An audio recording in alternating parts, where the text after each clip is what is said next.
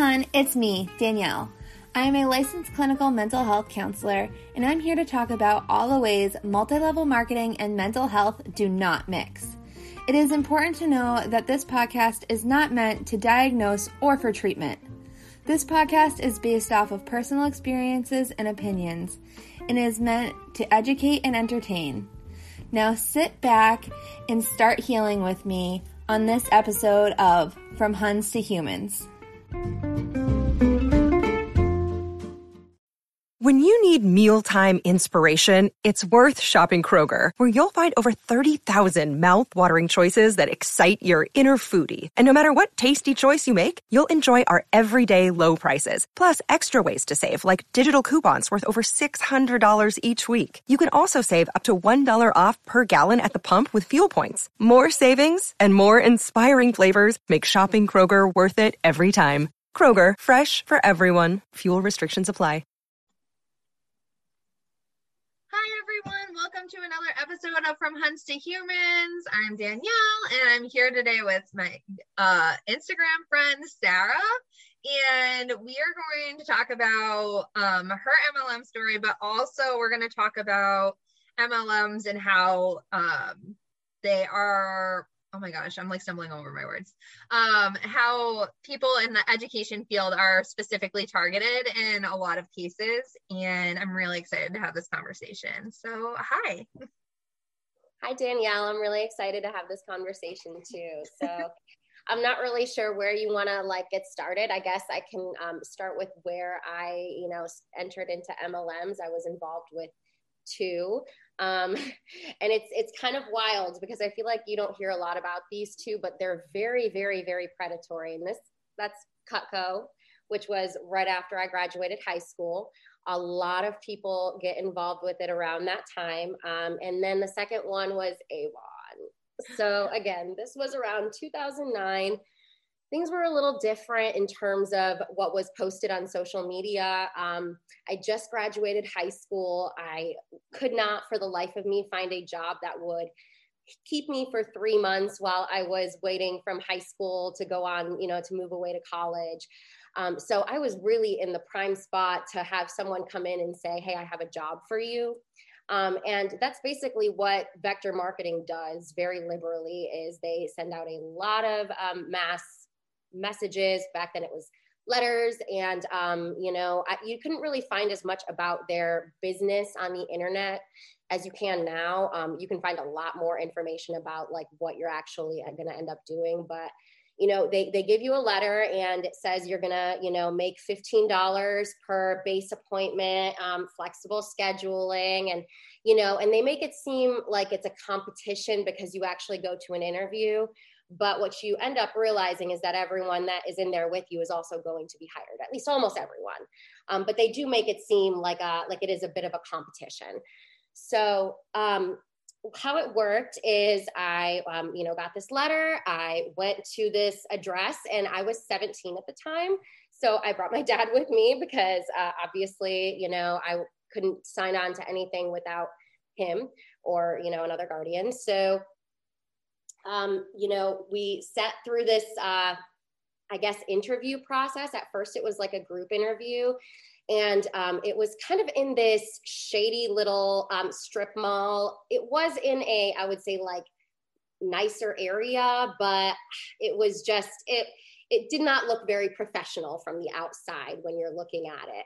Um, so it didn't say anything about like what we were selling. You would just kind of knew you were going into a vector marketing. That's what it said. Um, it didn't say anything about selling knives. It didn't say anything about what you were going to be selling. It just said, you know, come to this job interview. So um, I'm having this job interview and I don't even know what we're going to be selling, but it, they make it sound like it is absolutely the most fun. Um, you know, they're very charismatic. And then um, after they do this, like what they consider a group interview, which was really just them kind of like screening the room to see who they would like to kind of you know take on and maybe see who they might not like to take on. You know they kind of invited each person in for an individual interview. And um, that's when they would really just, if they wanted you, they would love bomb you. They would really say, you know, oh, you would be a perfect fit for this. Um, you know, you're going to have a great time. And then, you know, they made it sound super like fun, which I think was kind of the, you know, the part that made it exciting for me on top of like, you know, having a job. I think um, I didn't really kind of grasp what the pay was going to be like. And when, you know, my dad was asking, what are, what are you going to get paid? And I would say, you know, I'm not really like sure yet, but I'm sure I'll have some kind of answer. Um, so they kind of just like give you these small amounts of information, you know, just enough to get you excited. And then, you know, when they offered me the position, obviously I said yes, and I, I really needed the job. So I took it and I it kind of felt like being in school all over again because there was like this week long training process where you had to be there, you know, very early in the morning and you were there until about, you know, five in the afternoon. So it kind of felt like, uh, you know, a full time job. You were, you know, you went there. And I remember, I mean, honestly, in the grand scheme of things, I was not with this company for that long, but I was in it so deep that I felt like I lived a lifetime while I was in it. It was very um, intense. It was time consuming. It was um, a lot of driving. I had just gotten my driver's license. I was probably not the best driver in the world. And I was also still printing off directions with, you know, the internet, like, you know? Oh oh, yeah. Yeah. I mean, we didn't, I, I had a flip phone. So I wasn't doing, you know, that kind of, that kind of thing. Anyways, so I remember the training process because we finally figure out what we're, you know, what we're going to be doing is we're going to be selling. And what they present it as is that you're not selling door to door. You're not going door to door. You're just selling to your friends and family.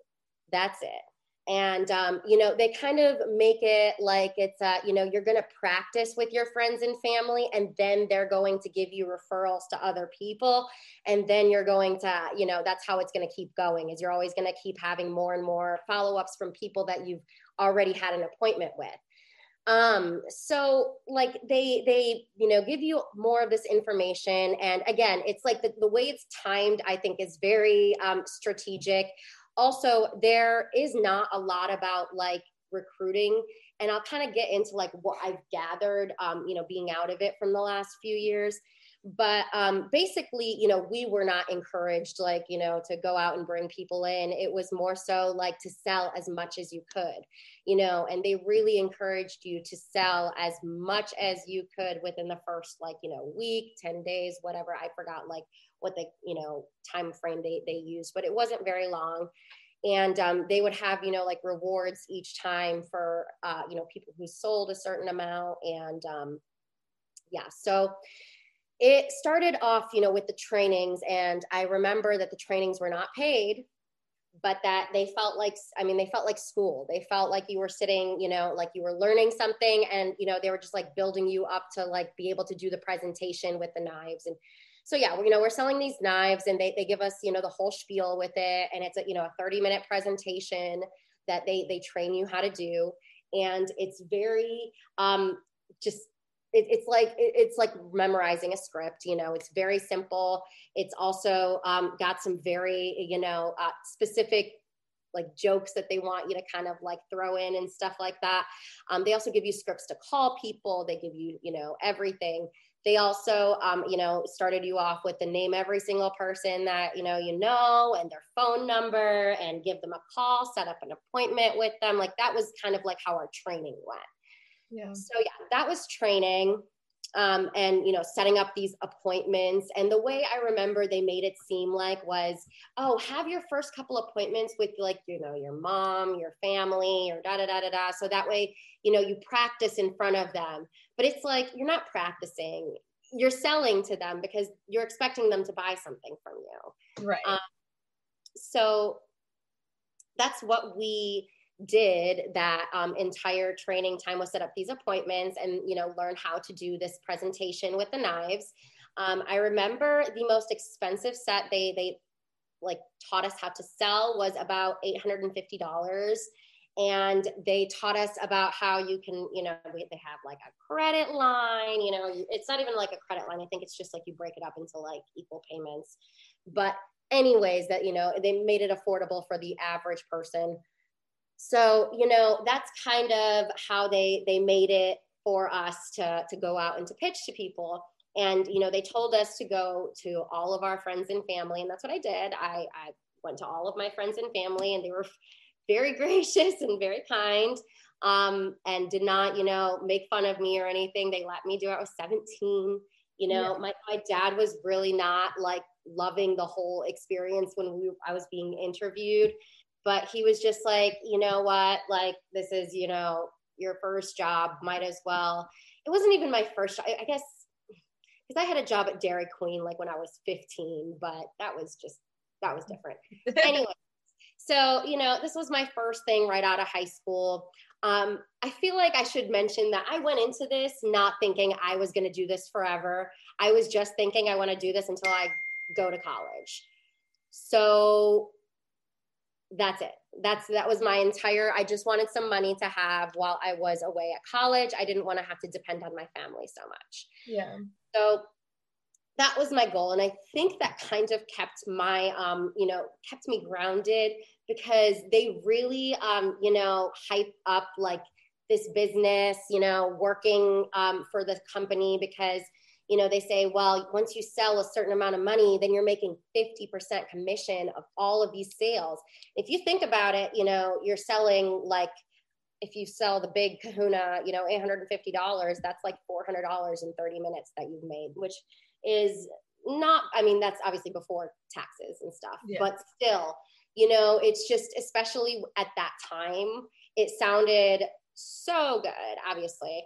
Um, and you know they, they they compared it to oh um, if you're working minimum wage somewhere you know it takes you two hours to make $15 and you know here you only have to do a, 50, a 30 minute presentation. And you know the worst that happens is you get the base pay so what i what i finally like learned about the base pay part is that actually comes out of the recruiters pockets of the people who like hire you.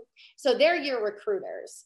And what i've kind of gathered is the, the company runs like on this cycle of you know they have a whole bunch of new recruits and um, as they kind of like fizzle out because it's just it's not sustainable to keep selling these really expensive knives to all of your um, you know, friends and family.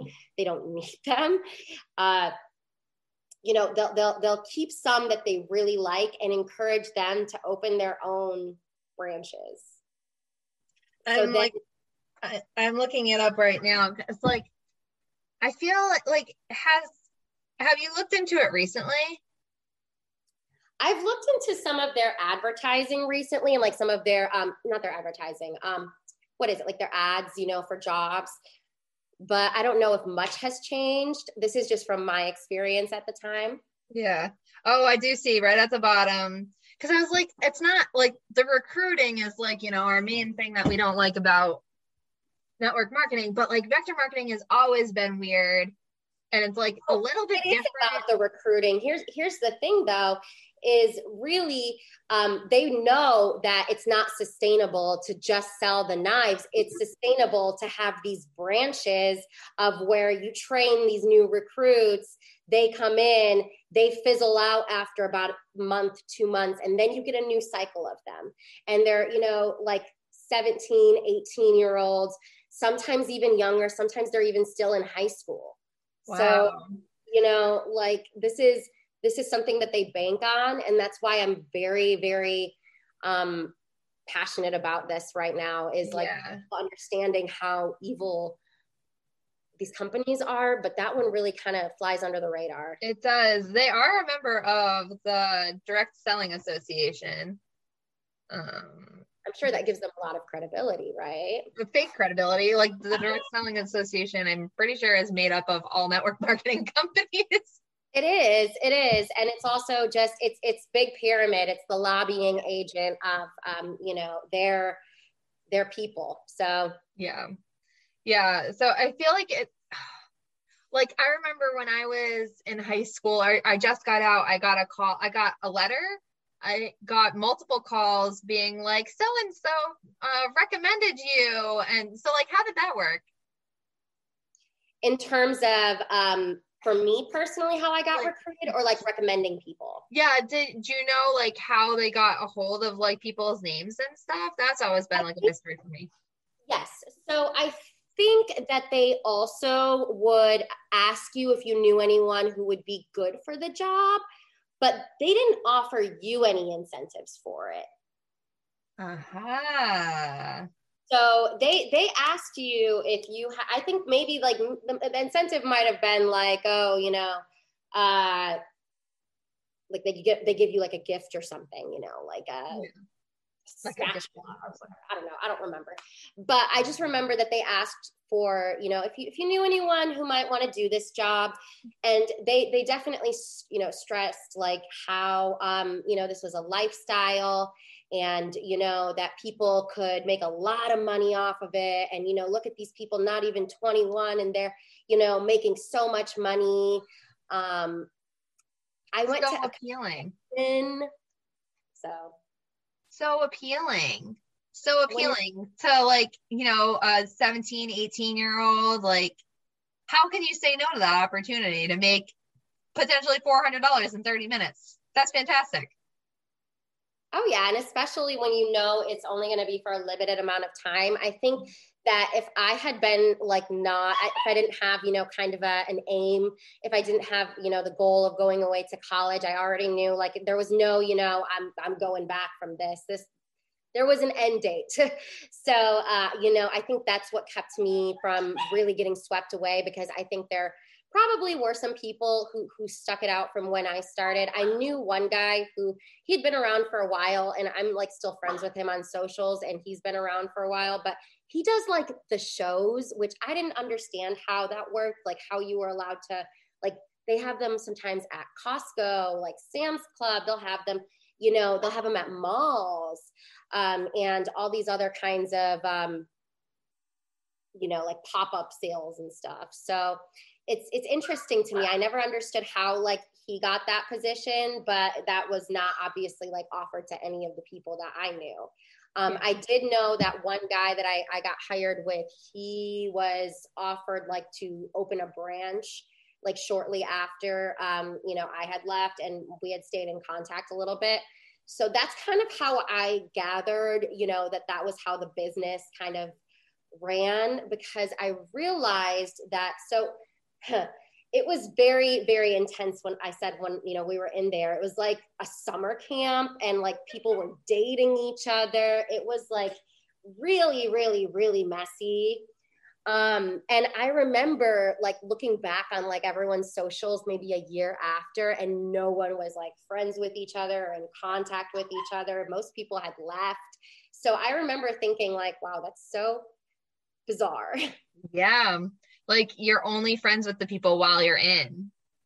and it was like very intense you know like oh let's let's go out and hang out you know and get food afterwards. And um, you know they, there were tons of like these uh, like mini kind of conventions and seminars that we would attend obviously all unpaid. Um, but it was fun you know they made it fun. It was a lot of the same regurgitated information over and over and over again but they made it um, exciting and enjoyable uh, like I said, I did go to like a big convention of theirs, um, and it wasn't something I had to travel for because it was held in Detroit, um, Oh. and I was very close. But I do know that they hold they hold you know bigger ones and ones all over. But they were like real. I remember they were like hyping it up. They were saying this is going to be like a paid little mini vacation. Um, that was the the the verbiage that they used um, up until like the day they said, "Hey, we need to collect money for that trip, guys." Yep. so it wasn't free. Um, they did ask us to pay for some. You know, I, I can't remember honestly how much it was. It was this was quite a while ago. Yeah. So, um, but I do remember paying some money and thinking, wait, they said it was free. So you can kind of see those like, Yep. You know, breadcrumbs from the other MLMs that you hear about being, um, you know, in this in this setting as well. I think they hide it so well because they make it seem like you're making so much money off of these knife sales. You know? Yeah. And like, because they don't like, make you do the recruiting like they are like you, you just don't realize that you're recruiting by giving over all of these names yeah, and uh, they probably also, I mean, thinking about like uh, because you had to kind of put in like you know people's names and numbers when you did orders. I wonder if they also used, I don't know, if they used that information um, because you did have to like enter it into a system. So I'm not sure. I'm, I'm probably. Really, yeah, probably. Hey, did you like our knives? Do you want to sell them? Cool well it's you know they, they will definitely follow up with people and ask them if you know they need their knives sharpened because that's like a service they offer for life is that you know you will always have the ability to have someone come over and they'll sharpen your knives. They'll also try to upsell you on more products. So you know. Yeah that's interesting yeah it's i'm glad that you weren't in it for very long. It's kind of nice that you already had that automatic out of like i'm going to college so like you didn't end up getting wrapped up in it for too too long but long enough that you were like in there huh? I was i was really in there and it really felt like a lifetime while i was in there. It felt very um t- just all consuming. I was very very into it. I was i just gosh i really remember that time so vividly because i was so into it and uh, yeah, I've never been that invested in a job before. Uh, so it's so crazy to like to think about it. Like I was talking to one of the other like content creators, and we were talking about how you know you never get this invested in anything else. Like no one gets mad at you if you say you don't like to shop at Target. I mean, like I think that you're crazy, but like I mean, no one cares yeah it's like you know if, if you worked at one place and you left it to go to another you wouldn't have those people then harassing you about um, leaving. And granted i didn't have anyone harass me for leaving thank goodness but they definitely tried they tried to say you can do this while you're still you know up in up in college. And i was like oh no no no no no no no no no. Because i knew that my college time was going to be wild. I was you know going to be a music major. Yeah. absolutely not. So that's that was my easy out. However being in college made me also you know vulnerable without having that kind of income. You know i couldn't find a, a you know a job that worked with my schedule because it was so wild and busy. Um, so that's where Avon comes in. Oh no. Avon. And this kind of like um and, and, honestly, in the grand scheme of things, Avon probably had less of an impact on my life than than Cutco did. But it's just still funny how it came to me because I was dating a guy and his mom recruited me. Oh no. Oh yeah.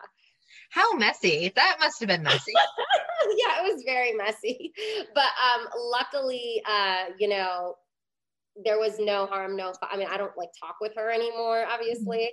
Mm-hmm. Um, you know, some exes I've stayed friends with their moms because they're, you know, whatever. But like moms this, are obviously the best part of relationships. Yeah, is getting to meet the, their parents because sometimes they're really nice people. Sometimes you realize why they are the way they are because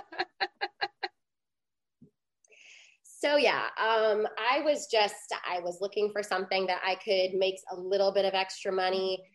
Um, i did not know like the extent of uh, what it was. I remember my first like introduction to avon was in edward scissorhands. So i just i i remember thinking of that Mm-hmm. And I think in my head, I, I had thought it was maybe like how it was back in the times where like you had kind of like a designated area and, you know, and I thought maybe like I would be like the only one in this, you know, area. Obviously not. There were a lot of other people, and it has become much more about recruiting than it is about, you know, um, actually like selling makeup. Um, the thing is, is it was cheap stuff. Um, I honestly don't think I had anyone buy anything from me.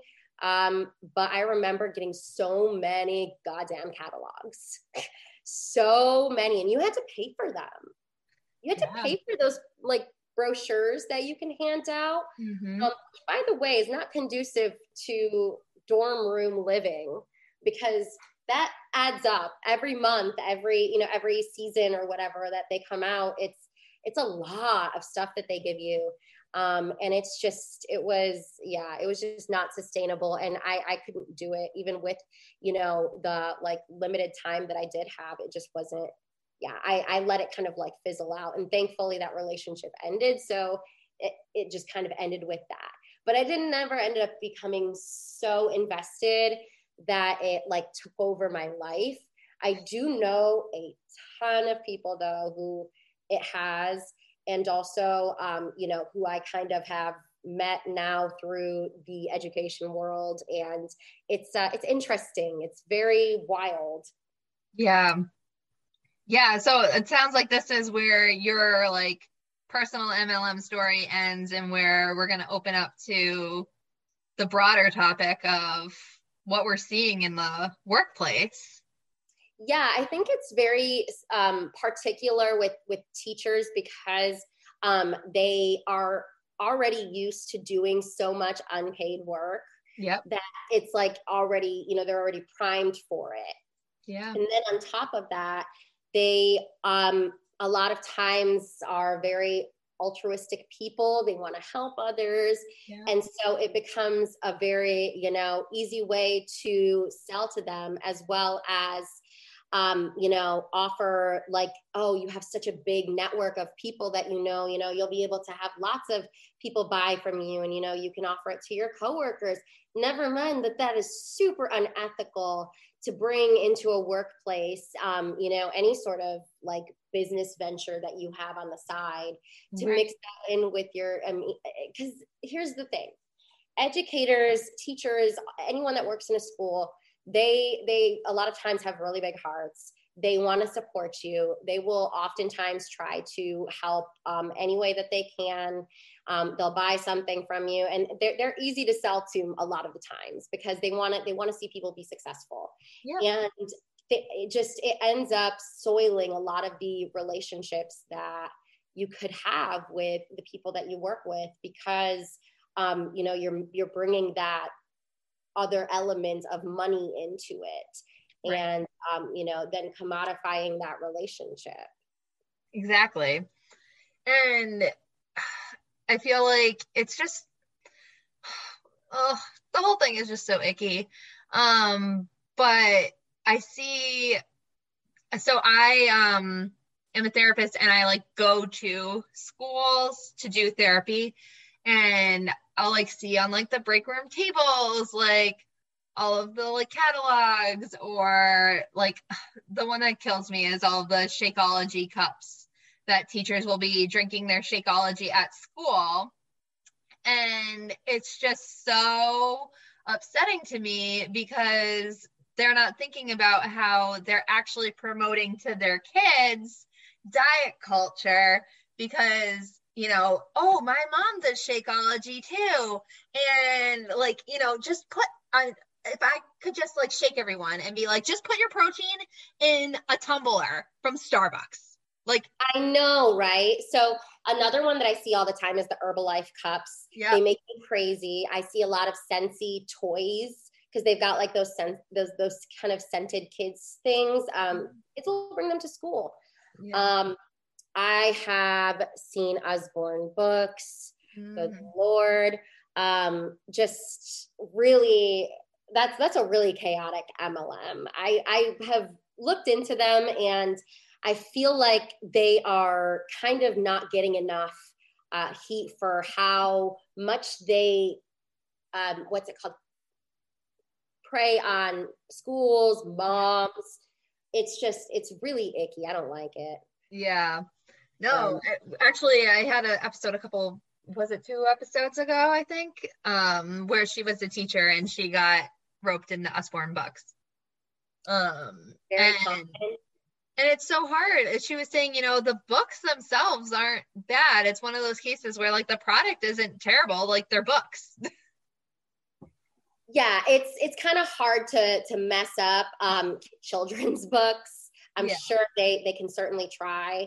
Um, but I think uh, another another thing that I feel like we don't talk a lot about is uh, essential oils in schools because yeah. oh my gosh, the amount of teachers that I've seen diffusing Young Living, DoTerra oils in their classrooms, y'all, kids can have reactions to that. Other adults that you work with can have reactions to that. Whenever there's a teacher that I work with that diffuses this like peppermint oil all the time, and I sneeze like crazy every time I walk into her room, and she's just like, "Oh, it's the peppermint. Do you like it?" And it's just, it's so mind-boggling to me. Uh, you know, it can be an irritant for someone, um, and also just it's it's really tacky to have you know like a a product that you're constantly just like making your whole personality about. I mean that's kind of mean i'm sorry but like no, you know especially true though. especially with some of these essential oils it's just oh my gosh they're they are they are taking over some of these uh, education worlds. I'm not, I'm not even kidding. Like i've seen a lot of teachers getting involved with them. Um, i knew a lot of people also in um, you know, back when I was kind of involved in a church, I'm no longer involved in, in a church, thank goodness. Um, but I was really uh, dismayed to see how many people started selling Young Living and, um, you know, like pushing pushing this like uh, oh this is a this is a way to attain financial freedom and god wants you to have that you know that life and this whole prosperity gospel nonsense it's just it's it's it's weird. it's it takes away from the messages that are supposed to be taken away from church i feel like. Um I, i'm not a religious person at all but like i feel like the point is to like be a good person and instead they're like be a good person and buy my stuff um that i don't actually make any money off of but yeah, you're not a person if you don't buy my things. Right exactly and all the things that go along with not being a good person in the church. um, but yeah, I, another thing that I wanted to talk about too is I feel like the school fundraisers, like I, we had another episode where um, Mallory talked about she like ran an a perfectly posh fundraiser and she like donated her commission and we talked about how that was problematic but also like school fundraisers in general. Like it could be selling chocolate bars. Literally, we are priming kids to work for nothing. Oh, you sell a hundred candy bars and you get a coloring book. Like fantastic. Like what? I understand that. I think some of these uh, fundraisers, especially, um, they are very out of touch with with what people can really afford um, um, I, we get them constantly. Uh, mm-hmm. You know, these brochures that that kids are trying to to sell out of.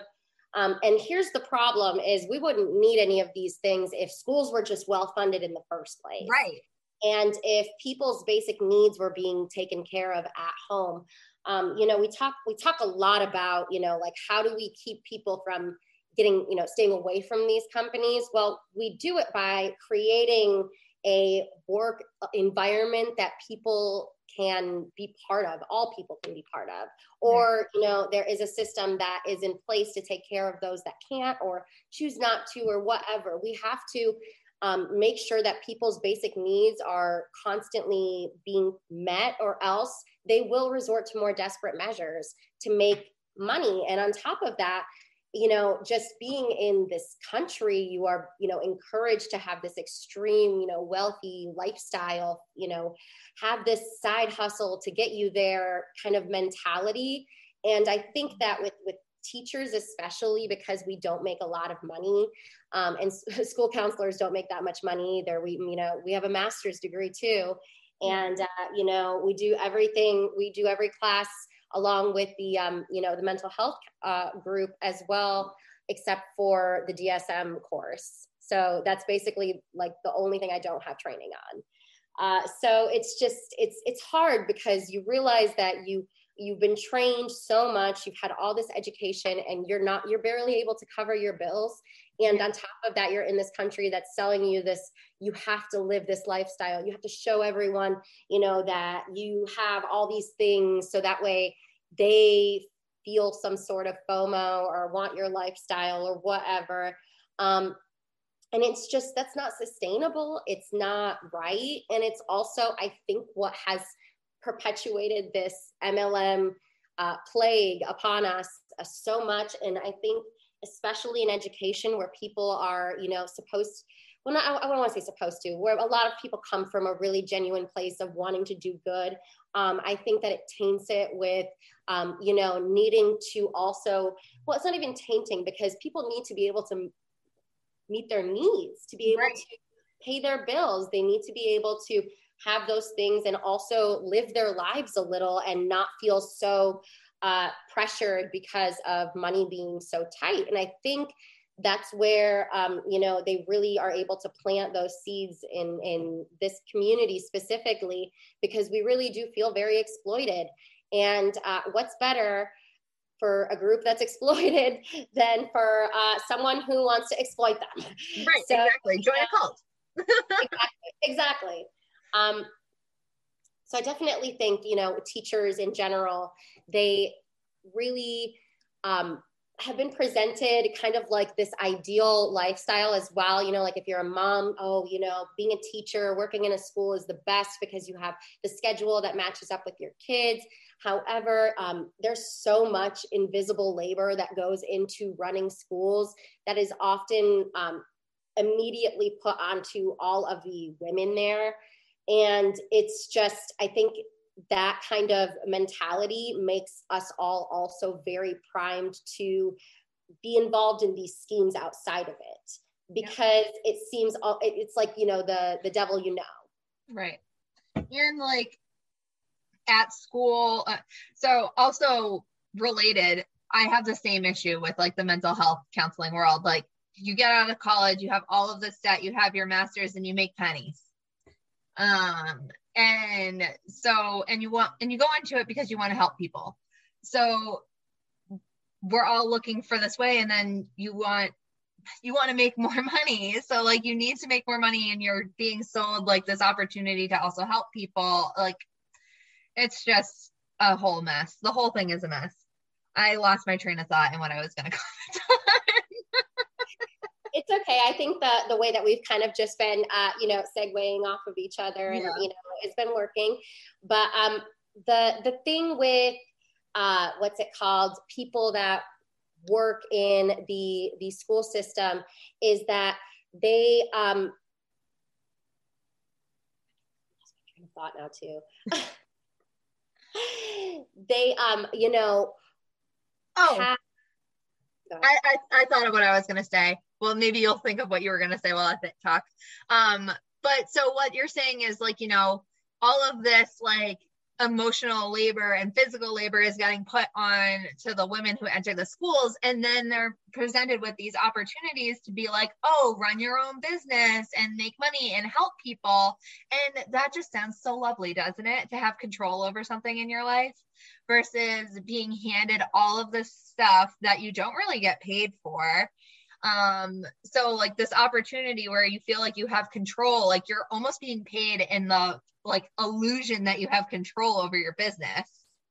Um which... when you don't have so we have so little control in the schools. That's where the point that i was trying to make is that we have so little control mm-hmm. and um, a lot of times you know we we are told what we are allowed to to teach um, you know what we're what kind of lessons. A lot of times uh, we, we plan in groups however i think that when it comes to mlms and what they offer they offer you know the ability to move up uh, and there's not really that option when you work in like what we work in and in, in, health and, and you know you, you, can't like rise up the ladder of anything really.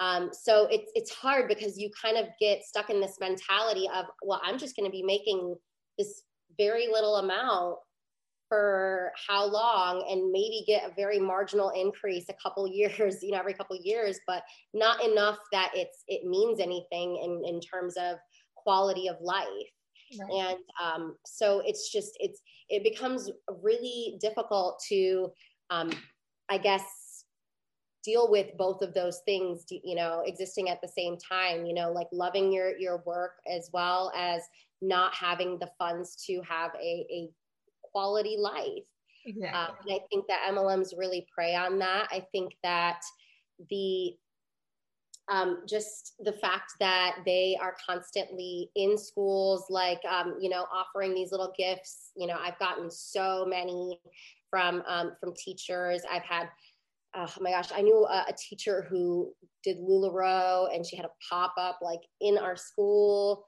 So it's it. The thing is, is those relationships now with everyone that you work with are just not genuine. Good they're not genuine. They're not genuine. They're tainted with money. Right. It becomes a transactional friendship. And that's the worst part, in my opinion. Like the worst part of being in these cults is that everything becomes a transaction. And I have really struggled with this like all my life of like making genuine friendships and feeling like my friendships are genuine so you can only imagine the whirlwind that has been going on in my brain while I've been trying to sort all of these feelings out. Um, but I think it's really hard going back to the school part is that, you know, teachers, particularly right now, are under fire all of the time. Um, and you should be able to rely on your coworkers to like be there for a laugh or a cry or whatever without thinking like oh my god if i talk to sandy next door she's going to sell me something. Whatever pyramid scheme she's in today it might not happen right that moment but they might use your pain as like a way to pitch to you as to kind of like groom you into maybe potentially joining them because they have an out for you. You know they are and it's just it's something that that they really teach you to do in mlms and with any call is to find those you know points that people are vulnerable. And there's just so many of those when you're in education. And there are so many days where people want to quit because of the level of intensity just of how much work it is how many you know constant fires you are needing to put out. And when someone hands you a, a job that basically is you know 90% less uh, face-to-face interaction and you know more so just like clerical work and you know like sending these messages and copy paste and whatever i can see why a lot of people get drawn into it because it's it's just it seems like a way out of this rat race of teaching you right. know exactly and gosh, it just it kills me to think that these teachers who are busting their butts every day to educate these kids and they're spending all of this money to try and make a pyramid scheme work. And to try to recruit people that they work with. And even worse sometimes they're students. Like I, um, you know, had a professor. I'm not going to give any sort of like clue, but they did try to recruit many of their students to do a nail wrap MLM, and um, it was just. Uh, and now they're they're doing uh, another a skincare one. Um, but yeah, I feel like there should be some way that you can report them. I don't I wouldn't even know where to um, because they're an adjunct and they go kind of like oh yeah so I don't I wouldn't even know where to but yeah they were they were recruiting some of their their students you, you know, know, you should be able to at least report it to the school um now that I think about it because it's soliciting. Yeah. Yeah. Yeah. Honestly i mean i don't know if i if they would even care because it's been it's been a bit um yeah. since that particular happened, like that particular thing happened. But um, yeah, definitely seen some of that. Um, even when I was in my my master's program for for counseling, I mean, um, one of my one of my mentors uh, was doing a skincare MLM on the side too, and I know a couple of the people that I, I graduated with. They're they're they're in their positions and they're also doing an MLM on the side. Oh my god! And it's like what are you guys doing? What are you doing? You uh, said all that and you unlocked a core memory. Uh, I remember when I was in grad school, I was doing Plexus and I would come in with all of my stupid drinks and I would set them all up on my table. Like I was so cool. And I had all of, I had like my little sample creams. And I was just like, oh, like if I like had dry hands, I'd use my sample cream and I'd be like, oh, do you want one? Like whatever. Oh my God, I'm so cringy. I hate that. Oh, gross. oh my God. And I can only imagine what everyone was thinking now. They're probably like, oh my God, Danielle is going to be a counselor and she is selling this junk or or what i think is more common is they see it and they're like oh she's doing it maybe i can do it too but maybe not that one. Maybe i just have to find one that works for me. That's that's the way that i feel like it ends up going because what we and kind of like the big message that we've been um, you know going over is like how does it, look to, to, the kids that we work with um, and also to the people that we we work with on a daily basis that you know we're in this very intense job and what we are doing is modeling like a very uh, unethical and selfish way of making money uh, and disguising it as a an antidote for all their problems. Right. Exactly. And making it and normalizing this normalizing this oh you know you're a you're a professional and you also have your side hustle and that's the way you got to do things. Right. It's normal to not make enough money to live so you need to have another stream of income. Bingo. It it's such a mess because i feel like nobody realizes that these things are actually draining your pockets instead of giving you like additional streams of income. And i feel like um, I wish there were things in our education system that like taught us about MLMs and taught us about like legitimate ways to make money and to make sure you're staying afloat. And like if college is actually the right decision for you before you get into all of this debt and stuff like that. Like I feel like we blindly walk into college thinking this is going to be the best thing for me.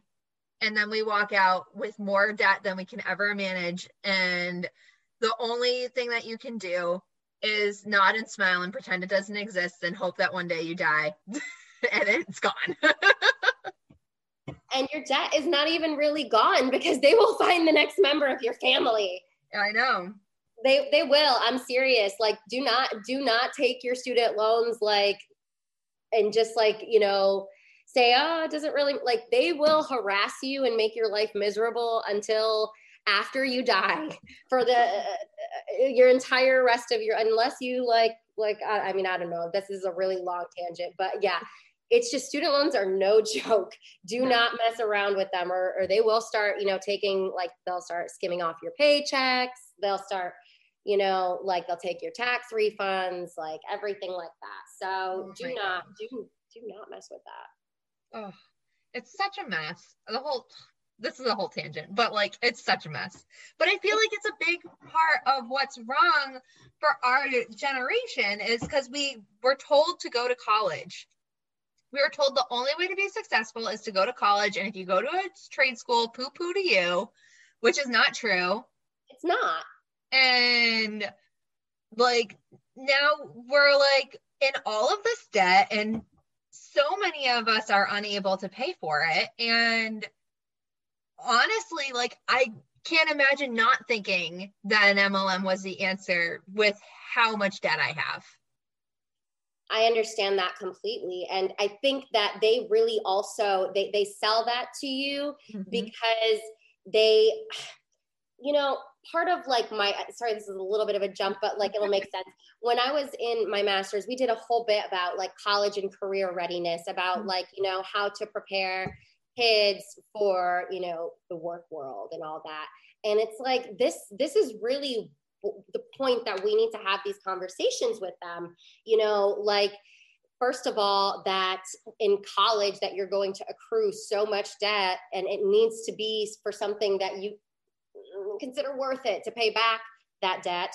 Or um, you know you might have to explain the process of like if you're going to be a school teacher or work in any sort of public public you know arena you can do the public student loan forgiveness thing and that's a whole it's like a job on top of a job on top of everything that you're already doing it's a lot of information that's not given to people that i don't think people would have gone into it as far as they do if they knew what they know now. You know what I mean? Right, exactly. And like if I knew then what I know now, like would I still be doing this? Probably, but like I might have like worked more when I was in school to like pay off my loans and like not taking out debt as I went. And like we're just not taught that and it's really unfortunate. I actually really like the way that this conversation has spun into because it's all related right? I mean like it all comes down to these kids that turn into adults and join pyramid schemes and they're kind of getting that subliminal messaging from a very young age if you think about like you know they're seeing oh these these cups that their teachers are holding. I mean those become kind of like ingrained sometimes in your memory. Like i remember a lot of times like you know what my teachers were holding in their hand like you know while they were teaching us or whatever. And um, you know a lot of times these these teachers will have these cute tumblers with their like like their names you know embossed in them or whatever. And you know, I think like a lot of kids will probably remember those things about them. Um, I mean, well, not maybe I don't know. Bare minimum, I think that you know, teachers, therapists, uh, anyone in like that position where you are in a position of power what you are consuming in front of people holds power over them and it gives weight and value to it. Like, oh, my therapist is using aromatherapy, so that must be good. Or, oh, like my therapist is drinking Shakeology, so like that must be good. Like, there's nothing wrong with that. Like, I trust my teacher, I trust my therapist. They're drinking this, it must be good for me. Like, why would I think anything other? At the very least, there's nothing wrong with it. At the very least, there is nothing wrong with it. Exactly. It legitimizes things to children so that they are primed to be the next victims. Exactly. Ugh. Ugh. Yep. it's like chilling to think about yeah, it really is. It's this is why I'm very um very passionate about talking about MLMs in schools because of this kind of like, you know, the message that it sends to kids and just how um, you know, how easy teachers are to target because of the nature of the job and the situation that we are given. Um I think also just um, this this culture in general just really again i keep kind of like harping on this like you know this lifestyle and stuff mm-hmm. like that it's just it, it, becomes much harder to live when the, the the cost of living has gone up so high and there's jobs that are not matching it. And you know this this opportunity is telling you that like oh we're you're going to be able to make all of this money. And it's you know it's going to be so much that you're not even going to need to worry about having a retirement. Like that is a bold claim. That, that is a really bold claim.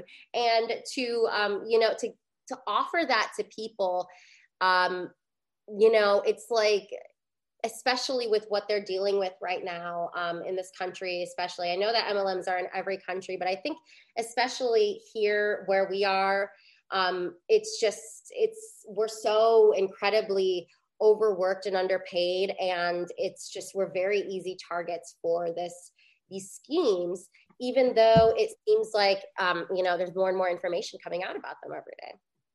Well, it's hard too because we're in the tunnel, right? Where we see all of it because we're anti MLM. Yes. So we're seeing it, but the masses of people are not seeing it. And they're, you know, either looking at it and thinking, oh, that's fine, just not for me, and like letting it be legitimate, or they're buying into it. And, and then you have the people that are actually anti MLM that are like, no, stop. Um, so it's just it's such a mess.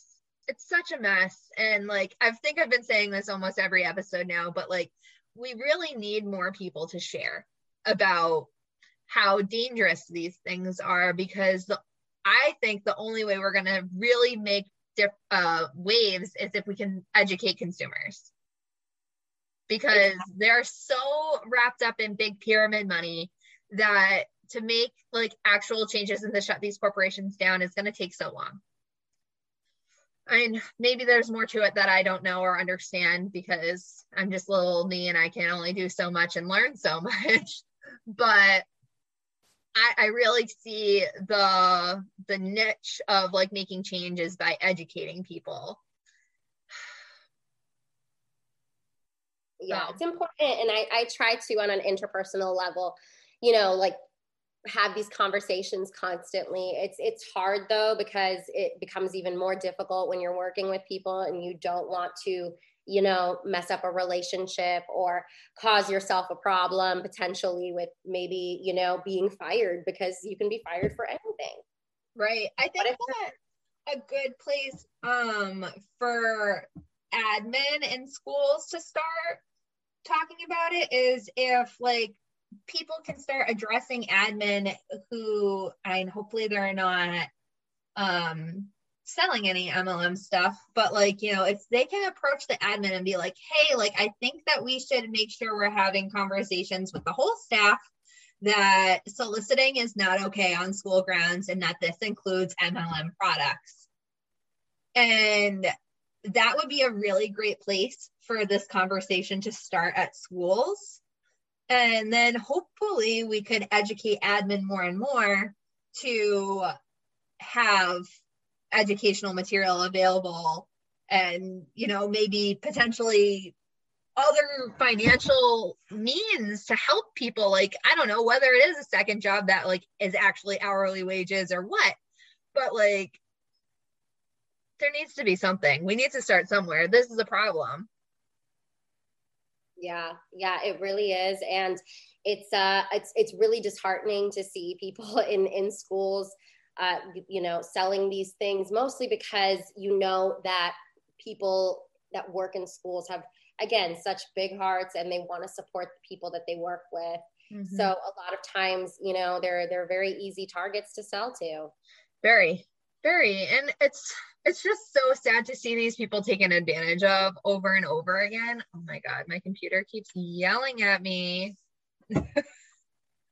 um but yeah, like I, I can't I don't know. I don't know what else we can do to like physically make changes happen then other than starting the conversation with admin teams of having anti MLM conversations at schools and anti soliciting conversations and letting people know like like I remember when I was in MLM, I had no idea I was soliciting. I didn't know that I was soliciting. I just thought I was doing what I was supposed to do. Yep. That's I think that's the thing too is like you know these things like are not right, but the way that they're kind of presented to you when you're in an MLM is completely different. So you don't really see it as you know what it is. And that's what kind of you know keeps up this whole cloud this whole facade you know. But it i think with the whole soliciting in schools thing that's going to have to really also open up a bigger conversation about even like teachers who make things are they are you know are they supposed to bring them you know into schools and sell them to people that they work with? I don't think so. But some people will be really offended that we say that because that's you know they they feel like they should have you know the right to be able to bring the, the things that they create that they make. I think that if you want to have that outside of your work that's fine. If you have a page like that you want people from your work to follow fine whatever. But when you're at work and you are on you know the clock with your you know coworkers it's just it's inappropriate to be shilling anything anything that is not related to school. Exactly exactly. No i agree. I think it is inappropriate. And like i i know that there are people that will be upset about that but like you shouldn't at the end of the day you really shouldn't be selling things at your place of work in general that no, no, it doesn't matter where you work. It, yeah, and and it becomes especially really gross when you when you talk about education because this is not supposed to be a transactional relationship between anyone you right. know and it's uh, it's just it's very very it's gross it makes me feel itchy and i just don't like it at all I wish people did not have the mentality that it was okay to sell to people that you are, you know, close to or work with. I think that, um, you know, whoever was having the conversation about there being a time when that was like kind of taboo to sell to people that you knew we need to kind of i don't know get that mentality right back you know maybe not the other things that were happening at the time but like just the time when people knew it was not okay to sell to your friends and family. Right exactly. I don't was that ever was that ever a time? I think I, I was i was listening to an interview that robert fitzpatrick did with someone and he was talking about how there was a time when it was a little bit like less socially acceptable to sell to your friends and family. And um, kind of like around the time that uh, you know amway kind of came to fruition and just everything around that era uh, the, the kind of mindset around relationships and commodifying them had changed yeah. at least as far as I, I understood from that. But yeah i just i don't know what specifically caused it but i like just i don't know maybe it's one of those things though where once you like let the the thing out you can't put it back in. Yeah. You know? I, don't know. I, honestly i want to kind of come back to like teachers using um mlm products in the classroom because there's something about that that's really bothering me. Oh, and yeah. uh I, I can't stop thinking about it like what we were talking about where like kids are being exposed to like this diet culture or the the scents like the essential oils or whatever that could have reactions to. It just makes me so angry. I don't know that i actually have any other comments to say about it other than the fact that i'm really upset thinking about it. Um, it is really upsetting. I, I have seen um, there was I just will never forget that there was this one teacher I worked with, and her entire room was stocked with like different MLM products. I, I'm not sure if she sold any specifically, but I just um, you know, this was during the time of, of, of COVID when we had to go to specific classrooms to mm-hmm. teach. Um, because I was a specialist teacher. This is like a lot of extra information. But, anyways, um, so I was going classroom to classroom to teach on a mm-hmm. cart.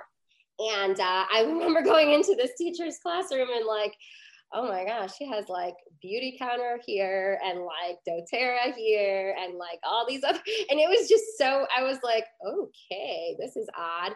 Um, but I've also seen them in like some very, very odd places at my dentist office. Ooh. Ah, there's they, they have doTERRA toothpaste. No. I know like this is what this is what becomes even more dangerous because these are people that you really trust. It's like nurses and other you know kinds of medical professionals that um, have these products alongside them. It legitimizes them in in everyone's mind even the people that are working there even the people that are frequenting you know the establishment. They see the product. They see that it's it's being used and they see that it's normal. Right. Oh gosh. And it's just like and it stinks because of how defensive MLMs train people to be. It's not like you can really approach your dentist and be like, hey, stop selling doTERRA. Yeah, like, oh God.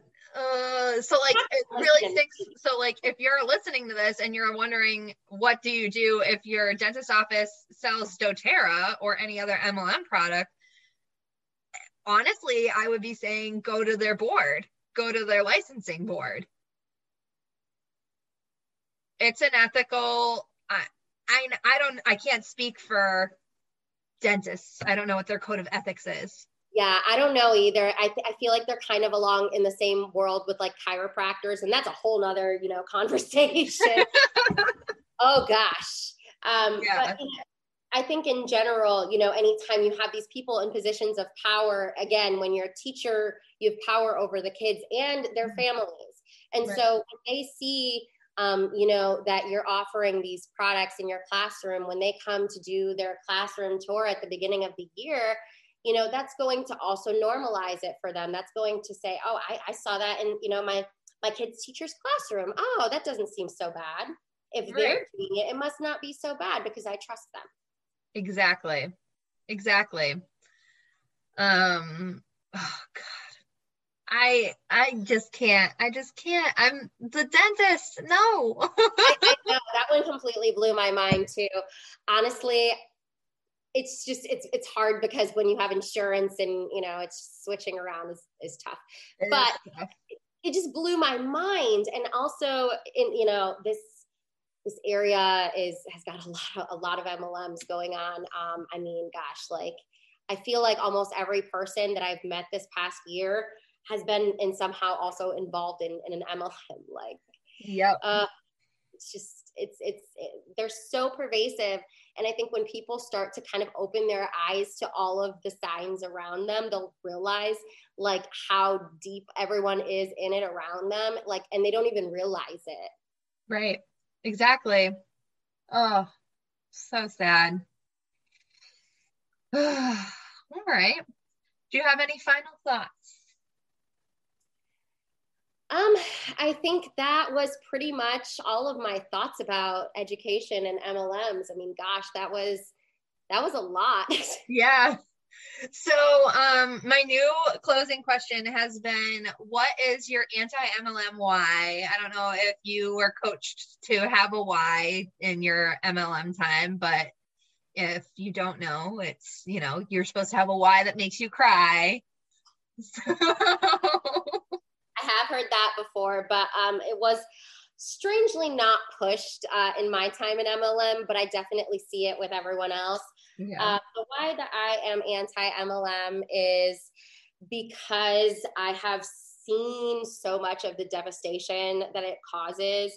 And I think that when you become uh, someone who studies, you know, psychology or um, any kind of, you know, sociology, you start studying, you start learning about people, you want to kind of learn what influences them and you want to learn about what is out there that can hurt them and i think that um, you know because we see people every day you know we we hear their stories so many are touched by these companies and um, you know they might not even realize that they're giving that kind of breadcrumb to you as they're talking you know what I mean? It, it's it might not seem like a big point in their story, but it could mean it could be like a big thing. You know, for right. example, uh, I mean, gosh, I don't want to like give like too many specifics, but like, uh, what's it called? One time I had a a student um, send me an email uh, with a link to their mom's uh, pharmacy company page. Ooh. So, yeah, yeah, and it's just um, you know, I, she probably I don't know, didn't think anything of it. But it's just, you know, this is a kid that has just learned that it's okay to sell to your teacher um, for your mom. Yeah. And, um, I know, don't love the exploitation of that. I don't love it either. I, I, I try to not be judgmental because I understand that so many people are very um, you know they struggle a lot especially in this area yeah um, you know so it's it's it's hard it's really hard um but stop exploiting your damn kids y'all yeah. it is not good no. it is not good it is not a good look no oh that it, it hurts my heart too to like think of the parent who is like feeling such a need to like message the teachers to be like okay well maybe they'll buy it and not even messaging them directly, but having your kid message them. Yeah. Oh. It was signed from the child. Like, can you see, can you check out my mom's, you know, little beauty store that she just launched? And it's just like, if I didn't know what this was, of course, you know, I would want to support well i would want to support because you know like i know this student but yeah. it's also in in the grand scheme of things it's not really ethical to do that you know unless i am out at a market and for some you know coincidental reason some parent that you know their kid goes to my school has a stand there like yeah that's just the way the world works but right. that kind of like breach of boundaries is it's it definitely sets a precedent for the kid i think it sets a precedent for you know anyone else that like got that kind of message you know because then it's like wait you know for, for someone who doesn't really think about it they're like oh you know whatever but for us it's it's it's a huge problem right. to have them starting this young you know right. and so that's what i think long long long long story short uh you know that's my why for being anti mlm is that um, I think it just causes so much harm, and people need to understand the depths of it. Yeah, absolutely. Well, thank you so much, Sarah. Like, this was such a good conversation. I really appreciated it. It's definitely a conversation that needed to be had. Um, so I'm really glad that you approached me and, and also we're able to do this so last minute. That was really cool. Um, luckily it fell on Christmas break, so very exciting that we were able to make this happen. And um, if anyone else wants to share their story, my DMs are open. Um, I'm at From Huns to Humans with little underscores in between on Instagram, on TikTok. I'm just at From Huns to Humans or you can email me um, from huns to humans at gmail.com. And yeah, I'll put all that stuff in the notes and um, just thank you again. Thanks for having me. Thank you. All right. Bye, everyone.